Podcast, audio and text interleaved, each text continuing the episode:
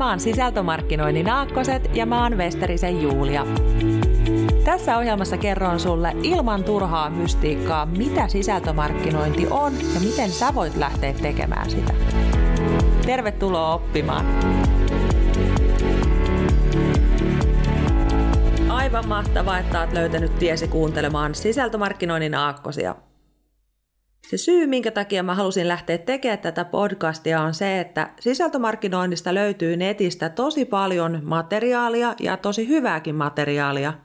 Mutta jos tämä aihe ei ole entuudestaan tuttu, niin voi mennä helposti vähän puurot ja vellit sekaisin ja jäädä niinku pimentoon se, että mikä sisältömarkkinoinnissa on niinku olennaista ja miten sitä pystyy lähteä tekemään, jos on esimerkiksi yksin yrittäjä tai jos firmassa on vain yksi markkinoinnin henkilö, koska silloin täytyy keskittyä siihen olennaiseen. Tässä ensimmäisessä jaksossa mennään yleisesti siihen, että mitä sisältömarkkinointi on, ja sitten tulevissa jaksoissa paneudutaan vähän niihin eri rakennuspalikoihin, joista se koostuu. Mutta mä ajattelin tähän alkuun kertoa teille semmoisen esimerkin elävästä elämästä, jonka sain kokea tuossa viime viikolla, kun Mun mielestä se oli hyvä esimerkki markkinoinnista tai itse asiassa myynnistä, joka ainakaan itselle ei hirveästi nappaa ja sitten taas toisaalta mietin, että miten se oltaisiin voitu hoitaa sisältömarkkinoinnin keinoin.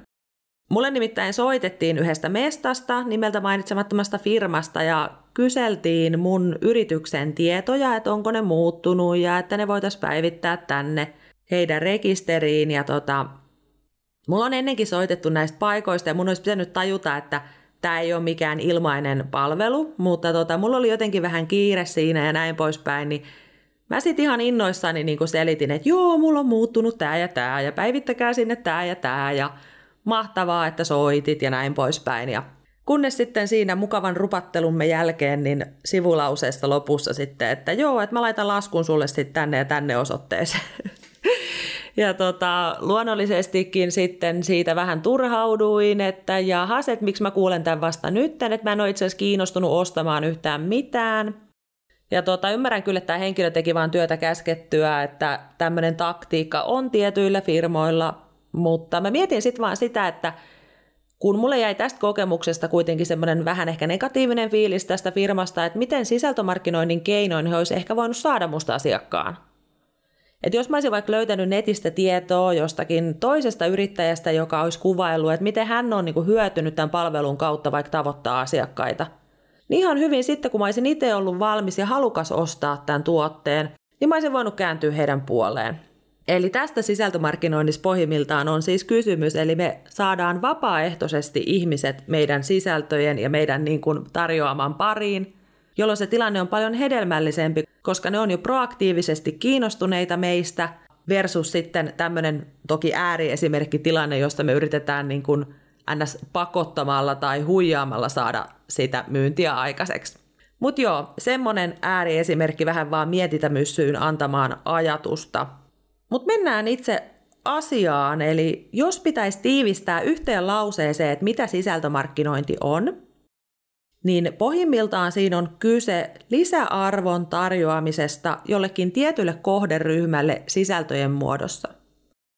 Eli ei niin, että me tarjotaan koko maailmalle tai koko Helsingille tai to- koko Espoolle, vaan jollekin tietylle porukalle, jolla on keskenään niin kuin samankaltaisia tarpeita ja ehkä haasteita, niin sille porukalle semmoisen sisällön tarjoamisesta, josta se hyötyy. Eli niin, että se sisältö on itsessään jo niin kuin hyödyllistä ja tietynlainen palvelu, joka me tarjotaan sille kohderyhmälle, tosin ilmaiseksi toki. Siitä voidaan olla niin kuin montaa eri mieltä, että onko sisältömarkkinointi uusi vai vanha juttu, mutta se riippuu lähinnä siitä, että mihin me rajataan se käsite, että et yrityksethän on kautta aikain tarjonnut erilaisia sisältöjä printtimuodosta tai vaikka telkkarissa niiden kohderyhmälle siinä toiveessa, että se sitten jotenkin vaikuttaisi siihen ostopäätökseen. Mä itse asiassa löysin tuosta netistä tämmöisen hauskan esimerkin vuodelta 1888, eli, tota, eli siis herra 131 vuotta sitten, niin tota, 1800-luvun sisältömarkkinointiguru Thomas Edison, eli tämä kaveri, joka kehitti sähkölampun, niin tota, hän oli tälle Edison Electronicsille, niin hän oli tehnyt tämmöistä brosyyriä, missä hän oli valistanut ihmisiä sähkövalon hyödyistä ja jakanut sitä porukalle. Ja tota, hän toki niin pyrki tätä kautta saamaan ihmiset ymmärtää ne hyödyt ja sitä kautta ostaa niitä sähkölamppuja. Ja tästähän sisältömarkkinoinnissa edelleen pohjimmiltaan on kysymys.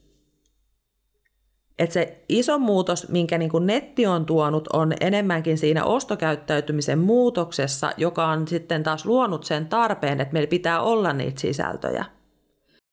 Eli siinä, missä ihmiset oli ennen enemmän tai vähemmän tavallaan semmoisia tiedon vastaanottajia, niin nykyään ne on hyvin valveutuneita siinä, että miten ne tekee sen ostopäätöksen, koska ne pystyy etsimään itse paljon tietoa siihen.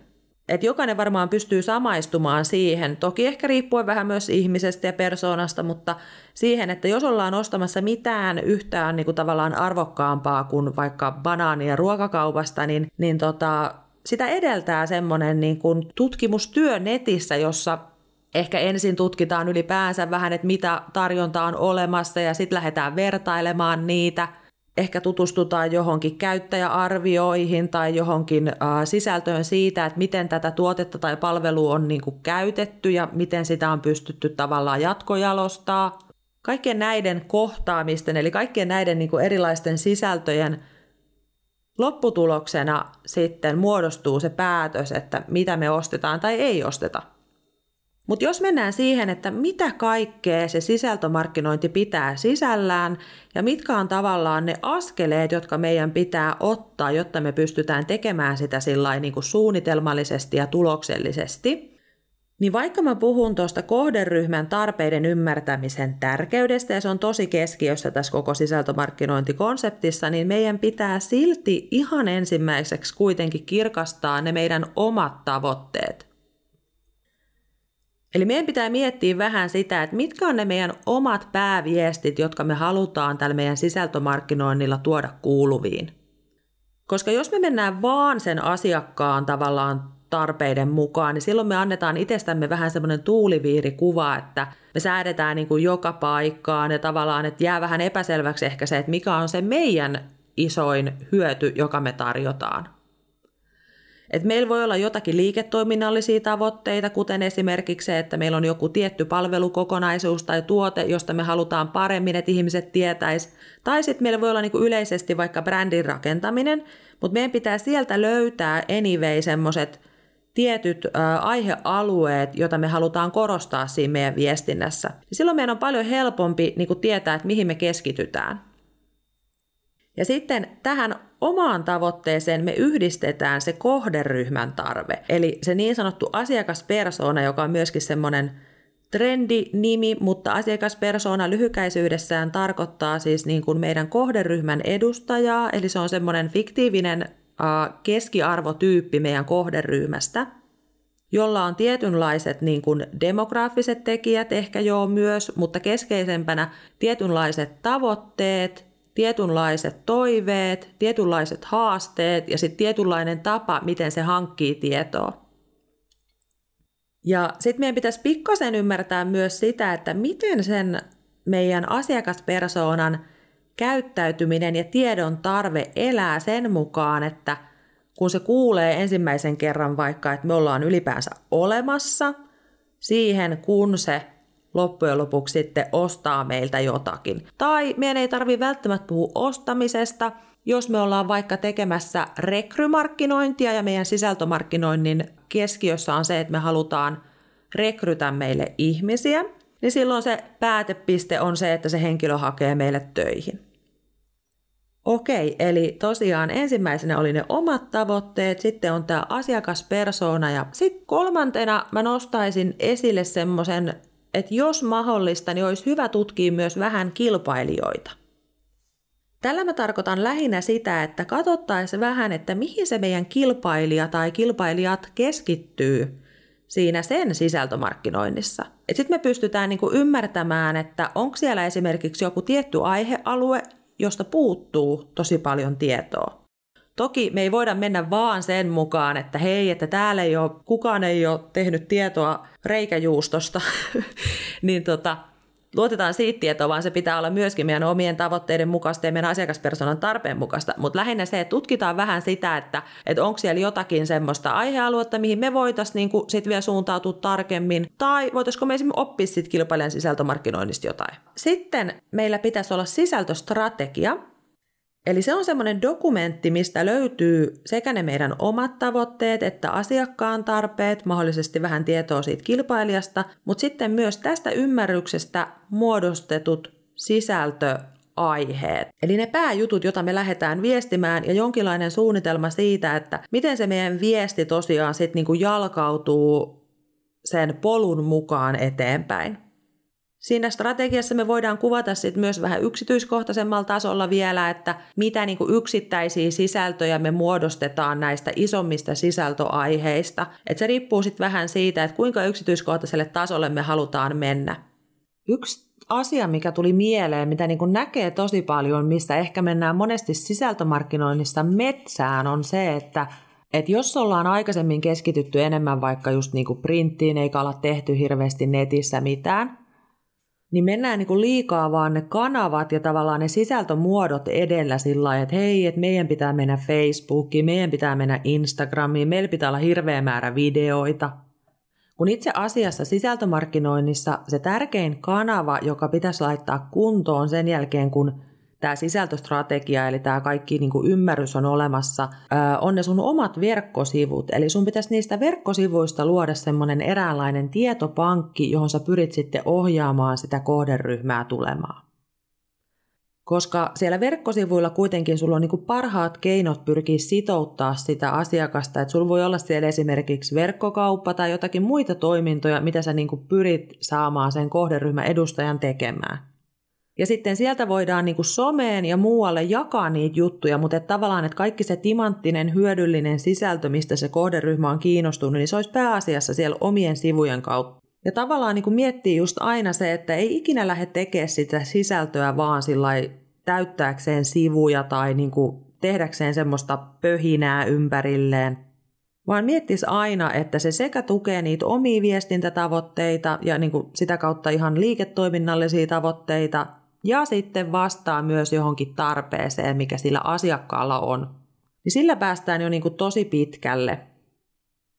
On myös hyvä niin kuin muistaa, että sisältömarkkinointi on pitkäjänteistä tekemistä, josta ne tulokset voi olla myös niin kuin nopeita tuloksia toki, mutta ne tulokset on myöskin semmoisia pitkäaikaisia, jotka perustuu siihen, että sulla on niin kuin sitä johdonmukaista sisältöä suunniteltuna näihin eri vaiheisiin tällaista ostopäätöksen tekemistä. Ja niiden sisältöjen avulla sä pystyt niinku todella näyttämään, että missä sä oot hyvä ja mitä hyötyä sulla on tarjota sille sun kohderyhmälle, joka on kilpailukykyistä toisaalta sit verrattuna niihin sun kilpailijoihin. Mut joo, mä lupasin hei pitää nämä ytimekkäänä nämä jaksot, tai en mä muista mainitsinko mä sitä, mutta ajattelin pitää nämä lyhy, lyhyinä ja ytimekkäinä, niin tota, Mä tarkennan vielä loppuun, mitkä oli ne rakennuspalikat, joilla sisältömarkkinointia lähdetään tekemään. Eli ensin ne omat tavoitteet, mitkä on ne meidän omat pääviestit, jotka me halutaan saada ulos. Sitten se asiakaspersonan luominen, eli tutkitaan sen asiakkaan tarpeita, toiveita, haasteita ja tiedonhakuprosessia. Myöskin vähän ymmärrystä siitä polusta, eli siitä, että miten se asiakas niin kuin käyttäytyy, kun se etsii sitä ratkaisua eri vaiheissa. Ja sitten mielellään vähän kilpailijaymmärrystä, ja sitten se sisältöstrategia, missä on tämä kaikki, plus kuvaus siitä, että miten me muodostetaan tästä ne meidän itse sisällöt. Älä myöskään unohda mitata ja analysoida sitä sun tekemistä, jotta sä pystyt jatkuvasti kehittämään sitä parempaan suuntaan. Tulevissa jaksoissa mä tuun menee sit niinku yksityiskohtaisemmalla tasolla näihin eri rakennuspalikoihin, mutta pyrin edelleen pitämään silleen selkokielisenä ja suht yksinkertaisena tämän ohjelman.